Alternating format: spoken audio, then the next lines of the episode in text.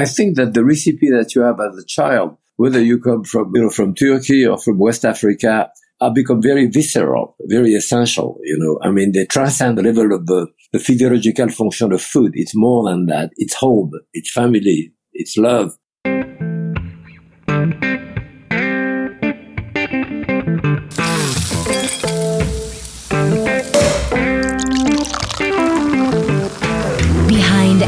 Amazing flavor is an amazing human who has perfected their craft. Welcome to Flavors Unknown, a series of inspirational conversations with renowned culinary leaders. Discover how their cultural identity shapes their creative process. With your host, Emmanuel. Hello, and welcome to another episode of Flavors Unknown, the podcast that immerses you in the richness, diversity, and stories of the culinary world. I am your host, Emmanuel Laroche I have been in the food industry for more than 20 years, both in Europe and in the US. And every other week, I have genuine conversations with acclaimed chefs, pastry chefs, and mixologists across America. Today, we have a true superstar joining us.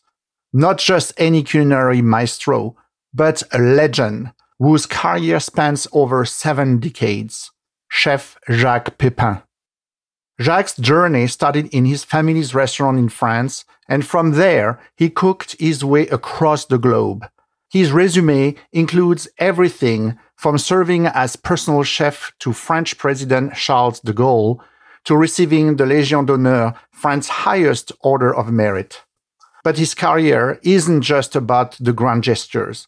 He is also about his passion for sharing the joy of cooking which was beautifully showcased in his famed collaborations with the late Julia Child.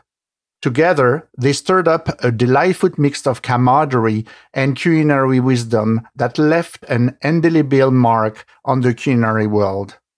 And speaking of stirring things up, it's not just in the kitchen where Jacques wields his creativity.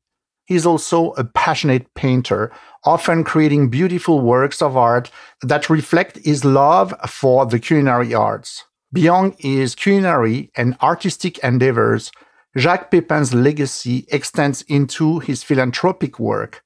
Through the Jacques Pepin Foundation, he provides free culinary training to those often excluded from the workforce, creating opportunities for many to discover the joys of the kitchen. Today, we are privileged to deep dive into Jacques' life, his work, and his extraordinary career. Hi, Chef. How are you? I am great. Thank you for having me. I am the one very honored and thrilled to have you on the podcast today. Thank you for thank you for your time. So as I mentioned to you like you know a few seconds ago I was in the audience of the New York 92 Street when Anthony Bourdain interviewed you on stage. It was almost eight years ago now. It's amazing. You know, time flies. That was an amazing evening. You, you have been, you know, more than seven decades, you know, in, in the business. So, so I, I'm curious, you know, your culinary journey began in your family restaurant, you know, in France and has taken you across the globe. So now when you're looking back and all this great experience, is there anything that you would do differently? Well, thinking about it, not really. I mean, basically, I'm very existentialist this way, you know. So I always think that, you know, you're free to do decision. Yeah, you do decision sometimes would do not seem like a big deal, but that project you in a somewhere, and from that somewhere, you project yourself somewhere else. I mean, I came to America to stay here for a year, and I've been here 60 years, you know. So, so 60 years, yeah. You do the decision to change your life. Yeah, that path is you will do it again. So that that jump that you did 60 years back, you will you will do it again and move from France to to the US. Yeah, absolutely. Yes, right. I mean, I don't know what I would have done in France. I mean, you know, my parents had a restaurant. I mean, most people who come to America usually come to get a better life. That is, economic life usually get better uh, for political reason, for racial reason, religious reason. I didn't really have any of that at all. I just wanted to go to America for a year or two, learn the language. And I mean, America was and still is the, the golden fleece, you know. So I wanted to come. I came and, uh, and I'm still here. so when you look back, I mean, you started working very, very young. And I, and I remember, you know, Anthony Bourdain saying on stage, you were 13 years old. You know, what about child labor? I remember that comment that he made, you know, at that time. So how did this early exposure shape your career? You know, you were 13, so it's, well, it, you know, was, I'm, I'm curious about that. Yeah, it wasn't unusual, you know, at the time. I mean, in France, at that time, and still I believe, to you have to finish primary school, which usually is school until 14. And I was in that class, I think, when I was 12 or whatever. So I'm saying that to say it's not, I didn't go on to school because I couldn't. I was pretty good at it. But at 13, I passed all of the exam and decided uh, that's it. I mean, at that time, you have to realize that life was quite different. I mean, at my house, we didn't have the telephone. We didn't have a television, of course, and uh, we didn't have a radio, no television. There was no really magazine, newspaper. So my father was a cabinet maker by trade. My mother ran a little restaurant, like many other women in my family there. So, you know, my choice was cabinet maker or cook. I never thought that I could be a doctor or whatever. You know, it, it was so far away from. So choice was easy in a sense, easier than for the kid now. And when I to apprenticeship, there were other apprentices my age. I may have been the, the youngest one, but basically the apprentices were between 13 and 16, something like that. So it wasn't, it wasn't unusual. You, you, mentioned that you know you start cooking with your mother and at her restaurant. So can you share like a, a memorable story from that time, something that you kept in mind? Well, certainly at that time, you know, we went to school, my brother and I, and we uh, would never have gotten home home with a restaurant and say I'm bored. My mother said, "You're what? You're bored." Or oh, my father, they were there with the bottle to wash in the star or this. And even before we went to school, we went to the market you know, Quai Saint-Honoré, which is along the Saône River in Lyon, where there is an open market starting around, you know, five, six o'clock in the morning until 11. My mother would go to that market with two or three bags. We didn't have a car at the time. It's about eight, ten blocks from the restaurant and walk the market one way and buy on the way back because she'd buy a case of mushroom, which are turned in black. She, she know the guy has to sell it. She tried to get it for half price and tomato too. And we, so, so we carry stuff for her back to the restaurant and went to school. So, you know, it was part of our life. I mean, the type of, of work that we did and, and in the kitchen, you know, I started cooking, doing things in the kitchen when I was six, seven, maybe. Yeah, that was from peeling potato to doing one thing or another. Yes, you can always help.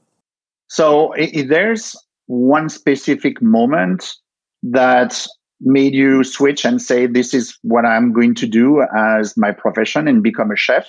or it was kind of a natural path and and there was almost no question about it yeah i don't think i think it was a natural process i mean my brother older brother i have two brothers he's an engineer was an engineer he, he went to school continued school and as you know in france you, you, as long as you pass the exam you get on and you don't really have to pay anything so uh, it's not that i could not go to school i just didn't want to and i decided to do what I wanted. This is what I liked, and that's what I wanted to do that. So, yes, it was a, a very personal decision, you know. So there's one thing that I, I want to hear from you because, of course, it it connects with my French DNA. You know, I moved out of France when I was 38. I moved, you know, in 2002 here to the US, but you had, you know, an experience as the personal chef of the French president, General de Gaulle. So how how was that? you know, this is like something really amazing. Again, it wasn't such a big deal at the time. I started with when I was drafted in the in the Navy, and my brother was drafted was drafted also. Actually, he was a, a, sergeant because he was an engineer anyway. So, and he was already sent to Algeria. It was during the Algerian War. At that time, you didn't send two drafty at the same time because they, had been a family where they had like five brothers killed, drafted. So they made a law unless you were, you know, I mean, you, you went there as a profession, but otherwise, as a drafty, one had to come back. So I was sent back to Paris to actually La Pépinière, which was the, the, the Navy in Paris. And I started uh, working for the best of the Admiral and so forth. Because at that time I was working at the Plaza Athénée, Maxime Fouquet's in New York. I was going into a good restaurant. But at some point I had a friend of mine, which I met him there, but he was from Lyon as well as I do, and who came and we became friends. And he, he, he ended up eventually getting the restaurant from my mother anyway later on. But at that time he said, you know, I have been sent to, to cook for Felix Gaillard, who was the Minister of Finance, you know, Secretary of Treasury. And so uh, he said, but I never work in Paris. I don't know how to do, you know, classic. Can you come and give me a hand? I said, yes. So I did. And within three, four months, he was relieved from the army. He was a bit older than me. And then Felix Gaillard, the government changed at the time and became the prime minister. And so I, they asked me, they asked me to come. And then that's when I became the chef to the prime minister. That is, it was the president du conseil, prime minister. As you know, under the Fourth Republic in France, the government was changing at a fairly rapid pace. And until I think it was in January 61 when de Gaulle changed the constitution to go to the fifth. But prior to that, the president of the republic was Coty at that time didn't really have any power. It was the prime minister who had. So I stayed with, with Felix Gaillard, which I think seven months, something like that. And the government changed. And it was Pflimlin, which was the mayor of uh, Strasbourg, I believe, who came for like six, seven weeks. On the 12th of May 58, there was a, a committee of salut public, revolution in France, an Algérie française, Algeria, you know, and de Gaulle came to power the 12th of May 1958. And I went there and I stayed with him. So how, how was that experience being well, chef? Uh, you know, I served people, I don't know where, Nehru, Tito, Macmillan. I mean, those were the head of state at the time. But not ever once would everyone have call you for the dining room to get kudo. that didn't exist. The cook was in the kitchen in this corner. Anyone came into the kitchen was to complain about something. I had never been interviewed, well, television barely existed, but on radio, newspaper, magazine, that did not exist. The cook at the time was really at the bottom of the social scale. Any good mother mm-hmm, mm-hmm. wanted their child to marry a lawyer, a doctor, certainly not a cook.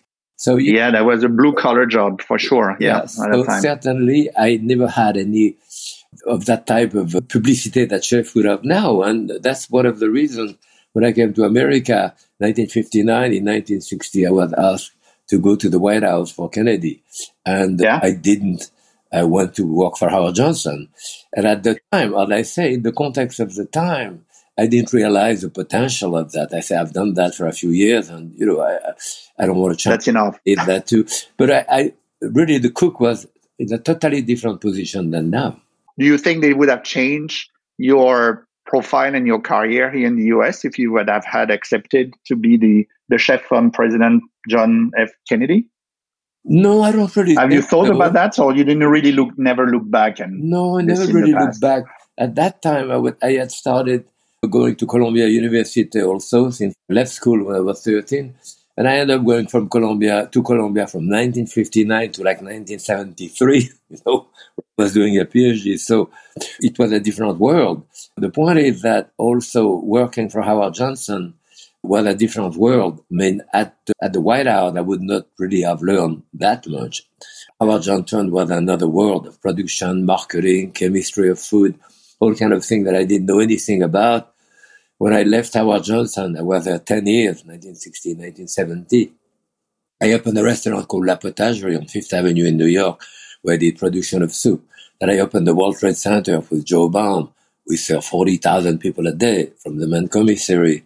Then I was a consultant at the Russian Tea Room. I'm saying that to say that I would never have been able to do any of those jobs with my training as a French chef. Howard Johnson, uh, you know, changed my life in many ways, you know.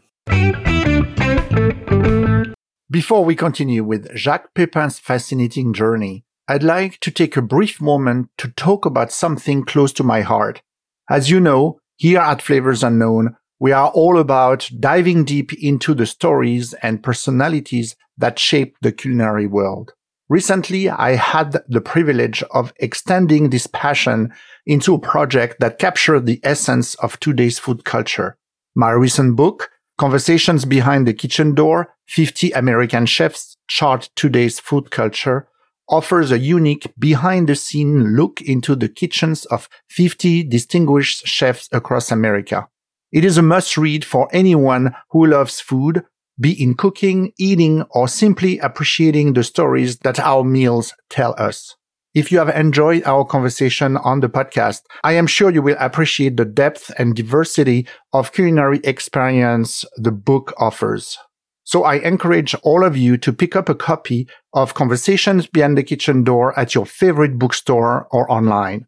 Thank you for allowing me this brief interlude. Now back to our captivating chat with the legendary Jacques Pepin.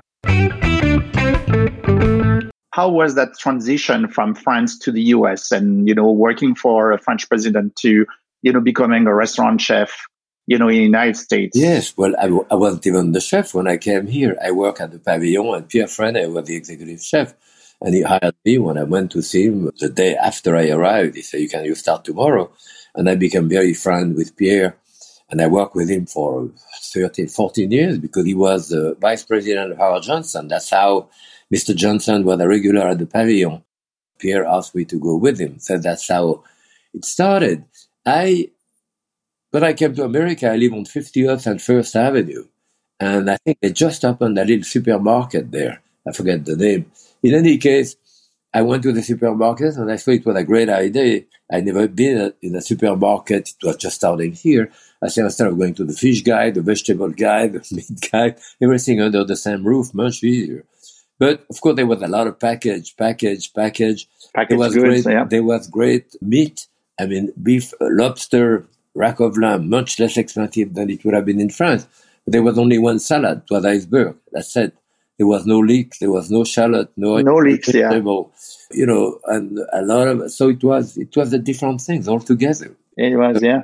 And, and, uh, and, I had exactly the same situation, the same experience when I went the first time in the US. It was in 88 and I went in Wisconsin and I started shopping in the supermarket and there were three leeks Yep. in the supermarket and I brought it to the cashier and the cashier looked at them and I said, "What is this?" Yeah. And she couldn't find the price, and I'm like, "What do you mean? They are leeks." you know, it's like so obvious. I want to make soup with potatoes, and they were like, "I have no idea what you're talking about." so It it's interesting, same experience. yeah, it it shows that it, it has changed a great deal. I mean, there was no Yeah, great cheese, there was no great wine, there was no great bread, there was none of that when I came, certainly, and now uh, we have extraordinary product.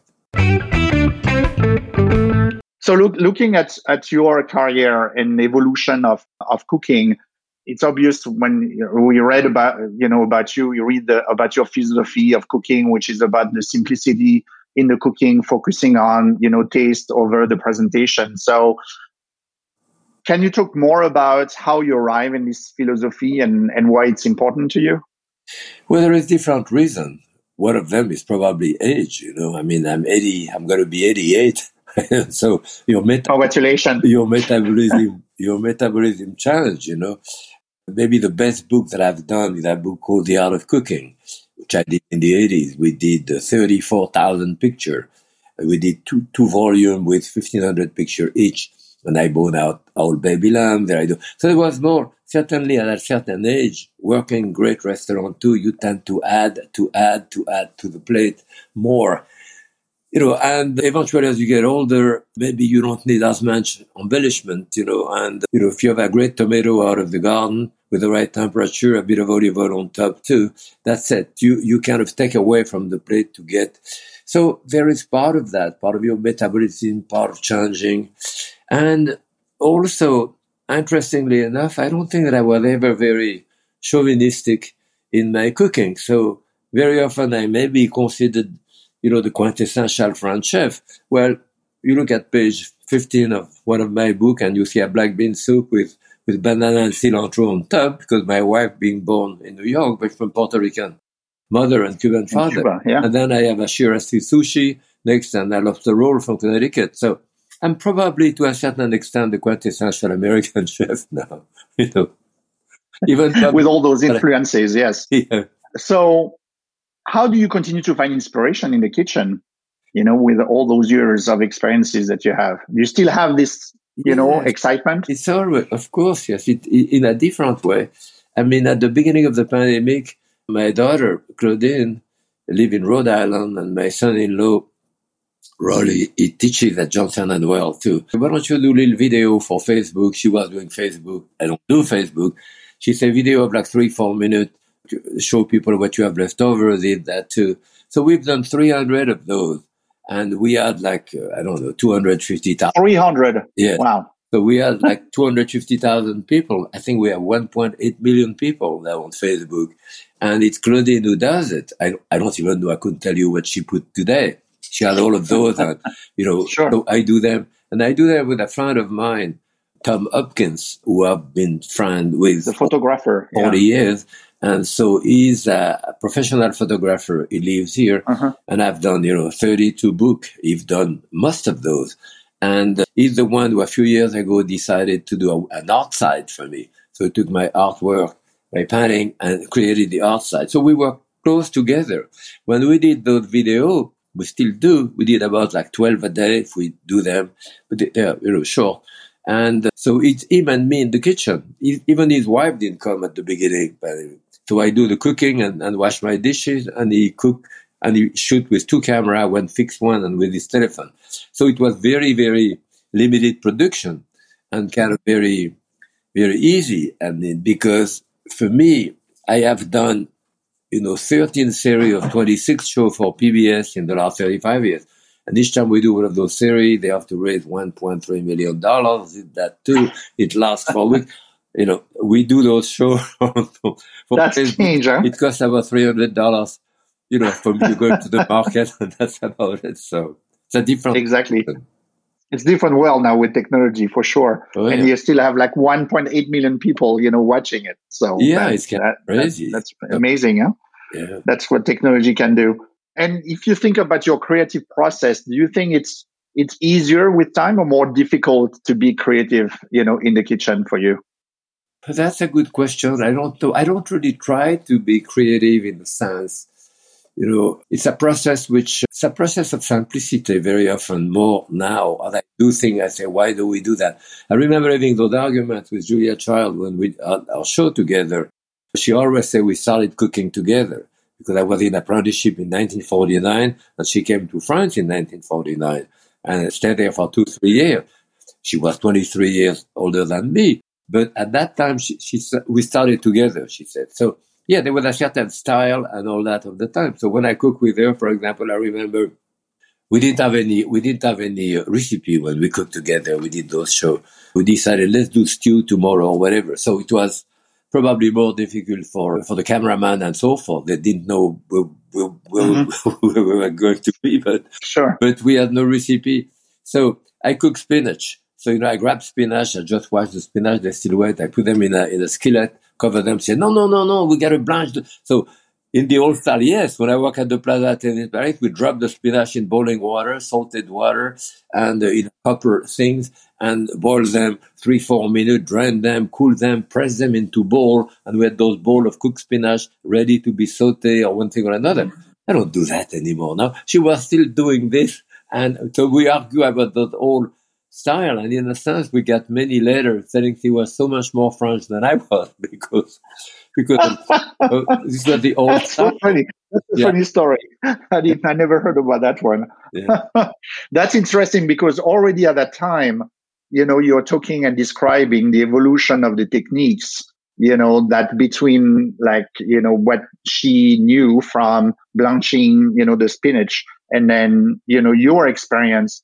So now if we fast forward, you know, all those years, we have seen so many as well changes, you know, in terms of techniques in, in, in the cuisine, correct? Yes, So there's a lot of things that, you know, there's still, you know, some reference to the classic, you know, French techniques, but there's so many other things that have been modernized or even coming from different, you know, countries Okay. that have I changed mean, you know, the world of cuisine. 24,000 restaurants in New York. So the amount of ethnicity we have here is unmatched anywhere in the world. So, you know, if you keep your mind open, I mean, I just did that book on chicken. The point is that I could probably do a book of 10,000 recipes of chicken from West Africa to Turkey, from, you know, Italy to, to Russia. So, you know, so if you keep your mind open, when you work with anyone you work with, you always learn something, you know. you know, I want to talk to you about obviously books and, and everything, but you just mentioned, you know, chicken. And it seems that chicken is, is taking like a very special place in your heart, in your life, you know, the, you know, with the last book and then as well some of the painting that you have done, you know, around right. chicken. So why why this obsession about about chicken?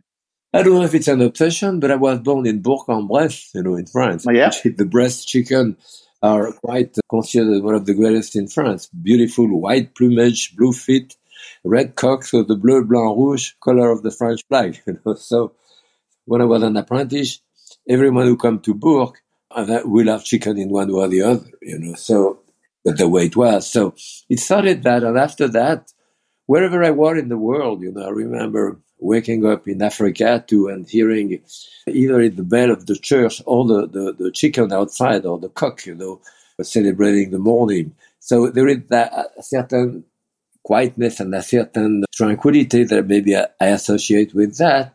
And to tell you the truth, when I did that book of chicken, I did not want to do a book, a cookbook. I have 31 books, so I said, I want to do, can you, can I do a book of chicken pounding? She said, absolutely.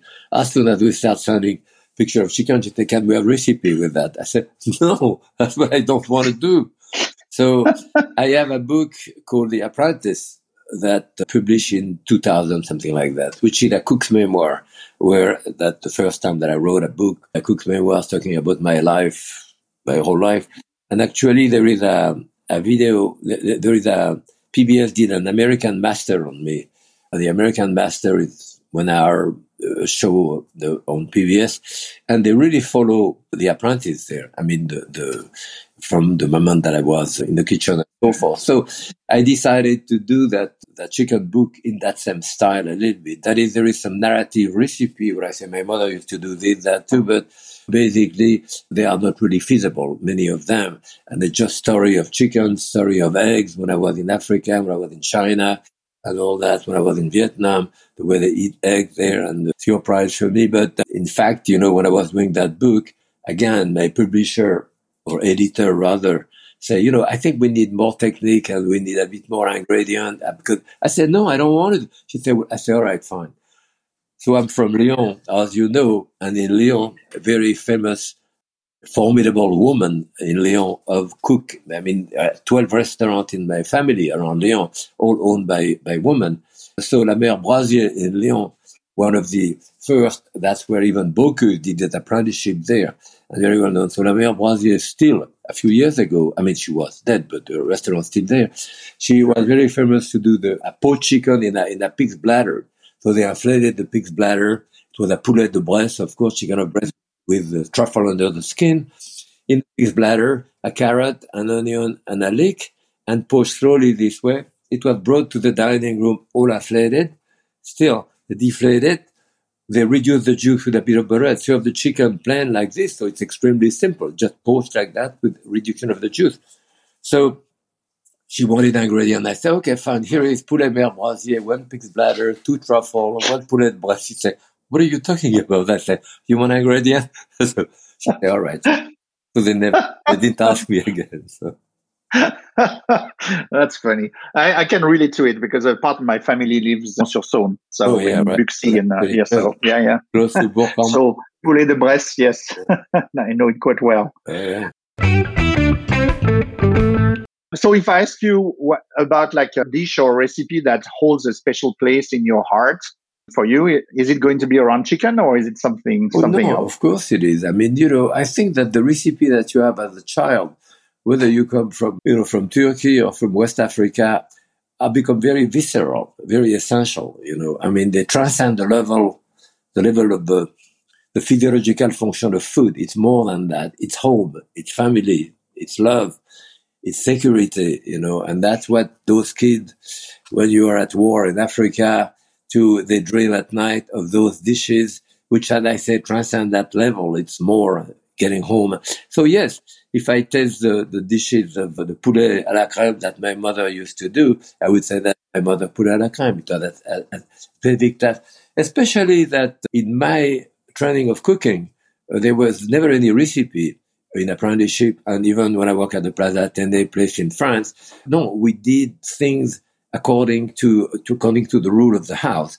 So it was a question of, it wasn't a question of creating. There was no creation at the time, way before Nouvelle Cuisine. It was just conforming. And the Plaza Athénée in Paris was very well known for the lobster soufflé, which they still do, I believe. Well, we were 48 chefs in the kitchen. 48 of us could have done it. You would never have known who had done it. You know, that was the way. So if I have the chicken of my mother, or the lobster soufflé of the Plaza Athénée, or the striped bass of the pavilion in New York, I would say that's the striped bass of the pavilion. You know, there is those tastes which remain with you like this, which are a bit essential. You know. And and if there's like one special dish that you found most challenging that you had to prepare? Well, you know, in your life, maybe the greatest dish like that, which is challenging, if you don't have the right ingredient, is probably bread and butter. Bread and butter.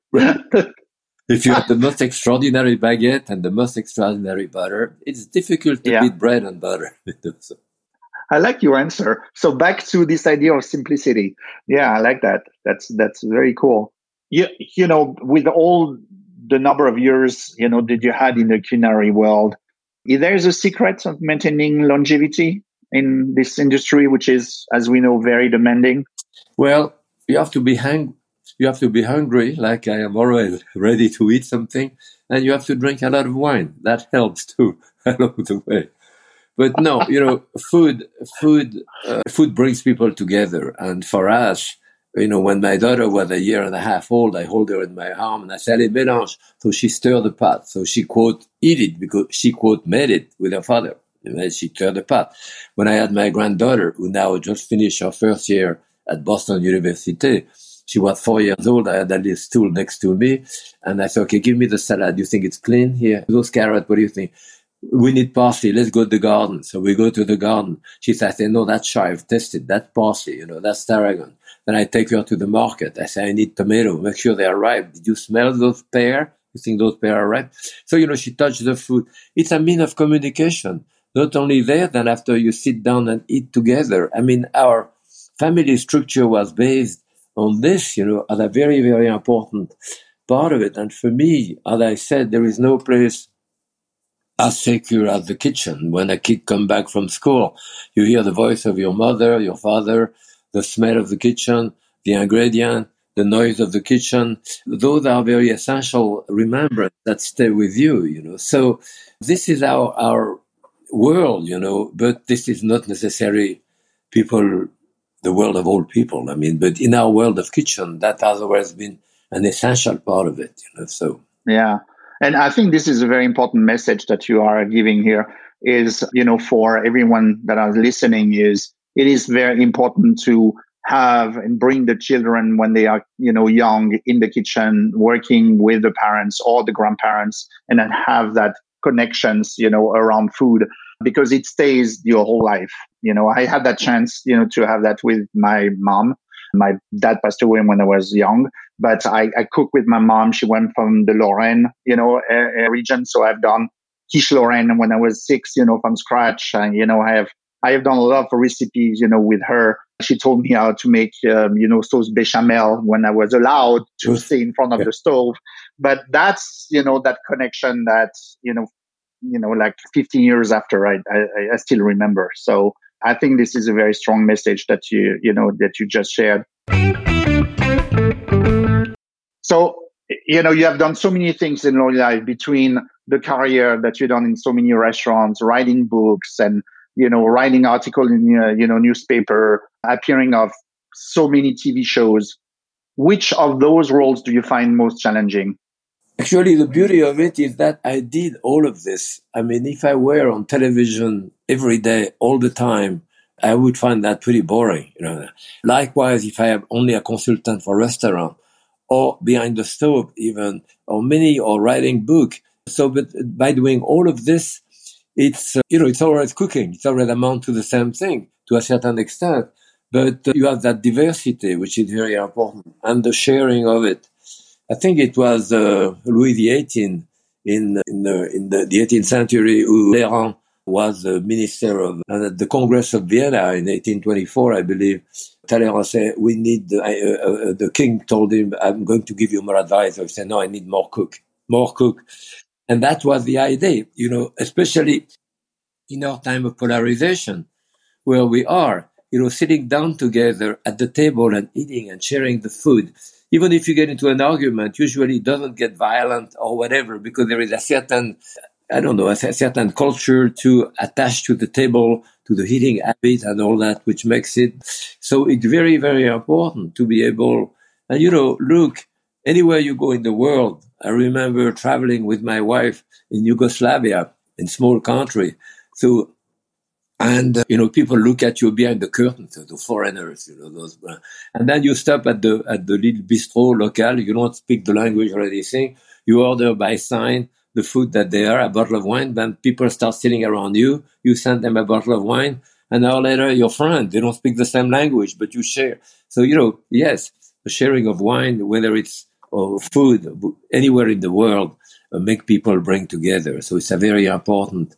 And if you can cook with friends, it's even more important. But the sharing of food is important. Yeah. So twice you mentioned wine and the importance of wine and the pleasure of drinking wine. I'm so do you have? Uh, I'm from Beaujolais. yes, exactly. Uh, so do you have a favorite wine that you like to enjoy? Yeah, the the the free wine. And that's what I, the one that I enjoy the most. Free wine, the one that we give to you. People bring bring me wine all the time, so regardless. Okay, doesn't matter where it's come from, correct? So. Well, it doesn't and it does, depending what okay. it tastes like. But uh, yeah, usually uh, I'm happy with relatively simple wine.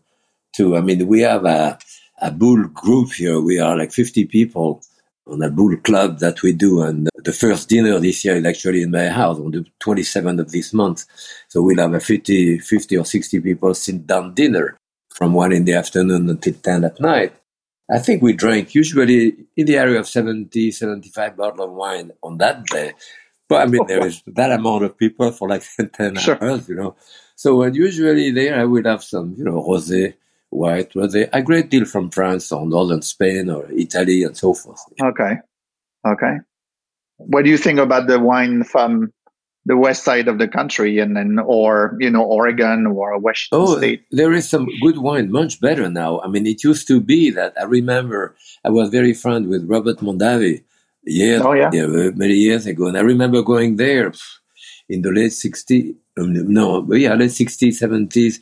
And I remember they had those Chardonnay who were so hawky because they wanted to mm. duplicate, you know, one of the greatest, you know, a great Meursault, whatever, which, so, and I remember going to a place where they were putting shaving of oak into the wine to get the taste. Wow. Yeah. So my father would have said, this is, this is a cabinet maker wine. It tastes like wood. it's not a, a vigneron wine. So, Anyway, this, this has changed a great deal without any question.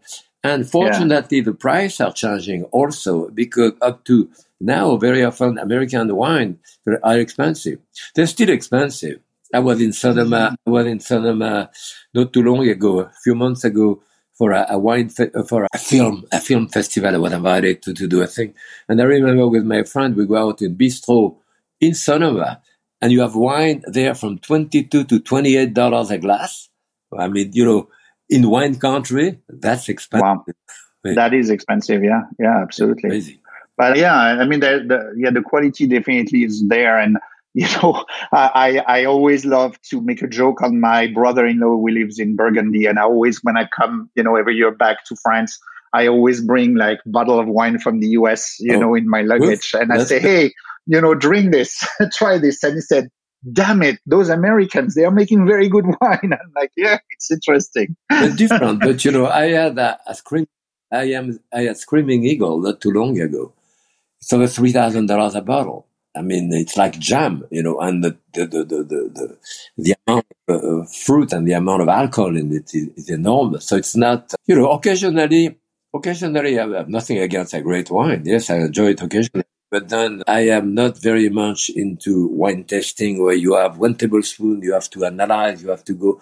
Oh, yeah. I want to go out and have a, a taco and a beer somewhere. sure.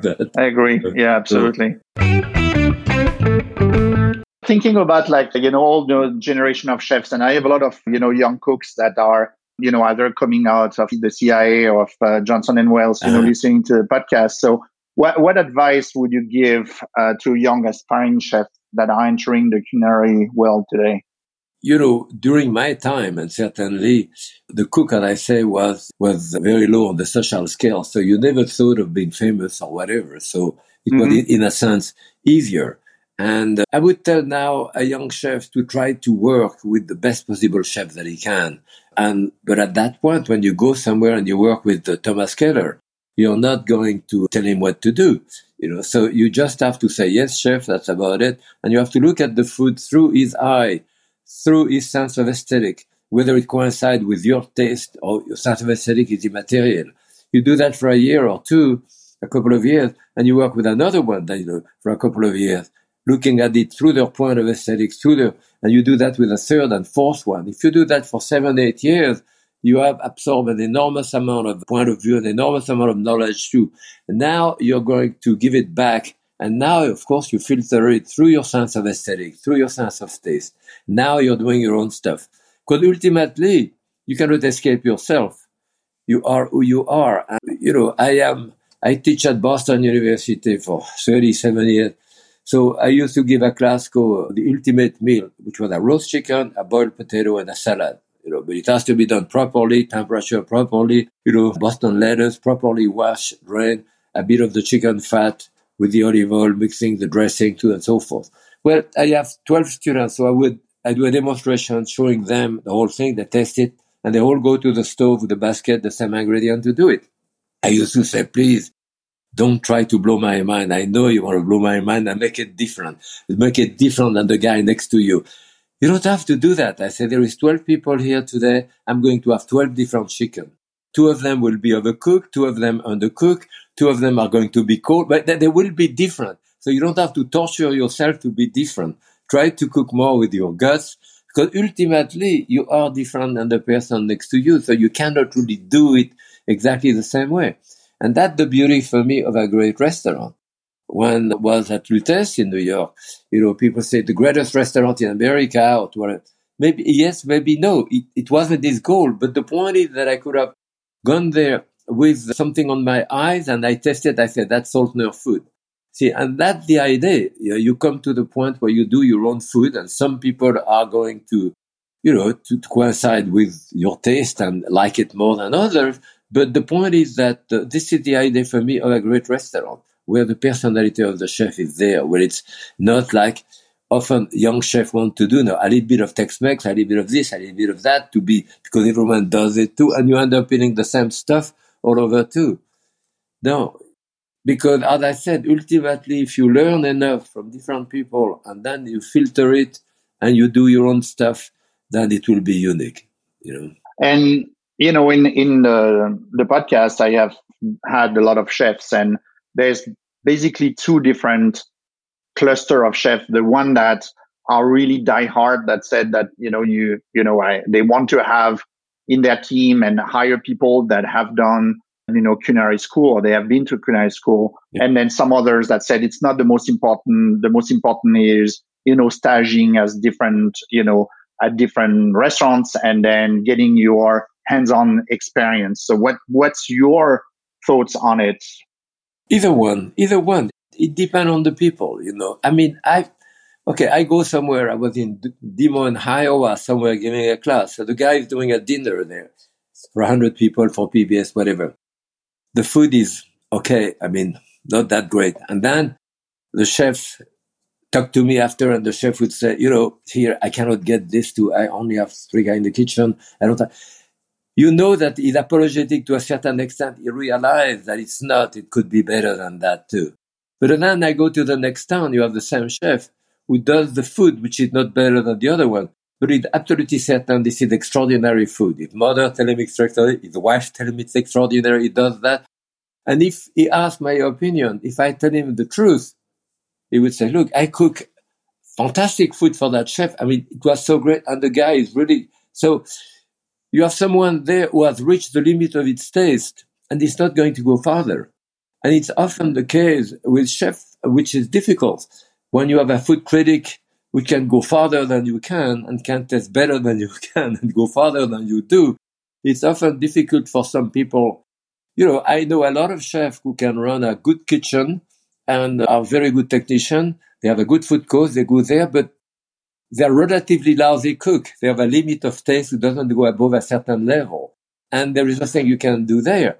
Certainly when you talk about Daniel Boulud or uh, Tom Colicchio or a great chef like this, it's someone with a technician, but someone also who has taste, who has creativity, with a, a great palate and so forth. So those are add, but not all the chefs are this way, you know. This is, you know, this idea of, you know, balancing between, you know, techniques and creativity and, and as well, I guess, you know, being able to deliver on a consistent way, you know, day after day, correct? And, and like, uh, you know, in the kitchen in a restaurant. Sure. I mean, you know, uh, for me, Nouvelle Cuisine was Nouvelle Cuisine because I knew what it was before Nouvelle Cuisine.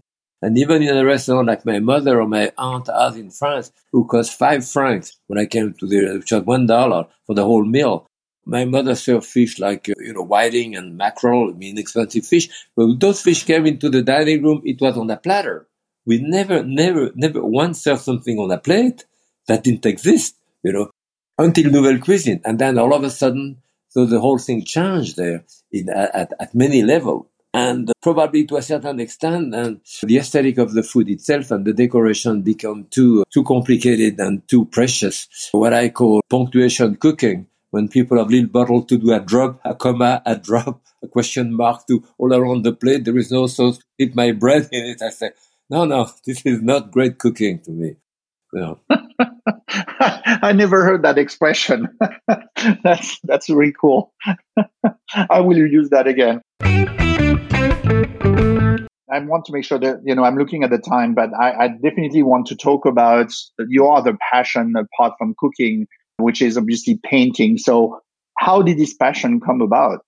This, this is something that started like early in life. Oh, I have painting from 1961 to, to okay. a long, long time.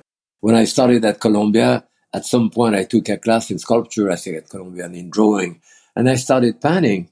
But uh, so I painted all of my life, but up to seven, eight years ago, maybe, I gave probably hundreds of painting that I did. And then my friend Tom here said, I'm going to do an outside. And we have an outside now. And I think that I'm selling more painting than cookbook now. And, oh, cookbook? Uh, okay. And, and he sell painting for an enormous price that I would never ask myself. So, you know, that I'm very lucky because I would never have done that myself. The second thing that I would never have done, I have a foundation, and it was my son-in-law, Rollie, and my daughter who created the, the foundation. At some point, you know, he went to Johnson and Wales, he teach there, as he did like 14 years, whatever, at Johnson and Wales. That he went there, he had been to college, but he went there to get a master and eventually he got a PhD a few years ago. So he's a food, food professor now, very good writer too. So at some point he said, what do you want to teach now? You taught all your life.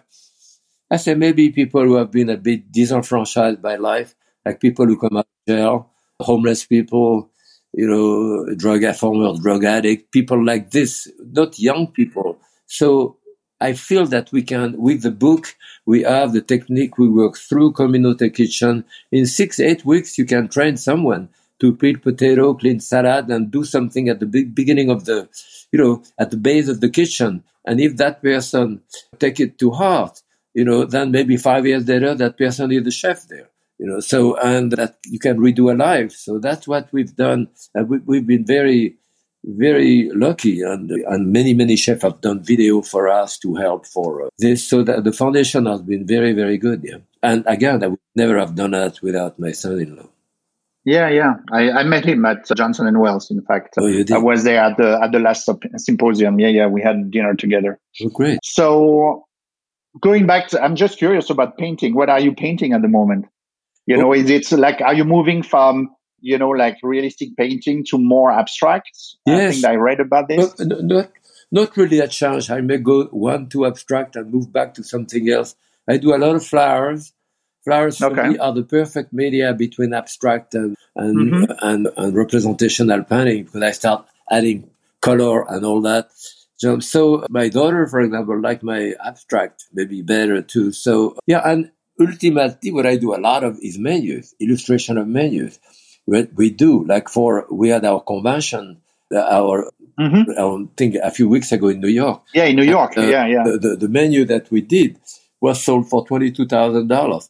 It was a big menu uh, that I That's great. and did the menu inside and I left a big uh, mat outside and there was about eight chefs cooking. They all signed the menu.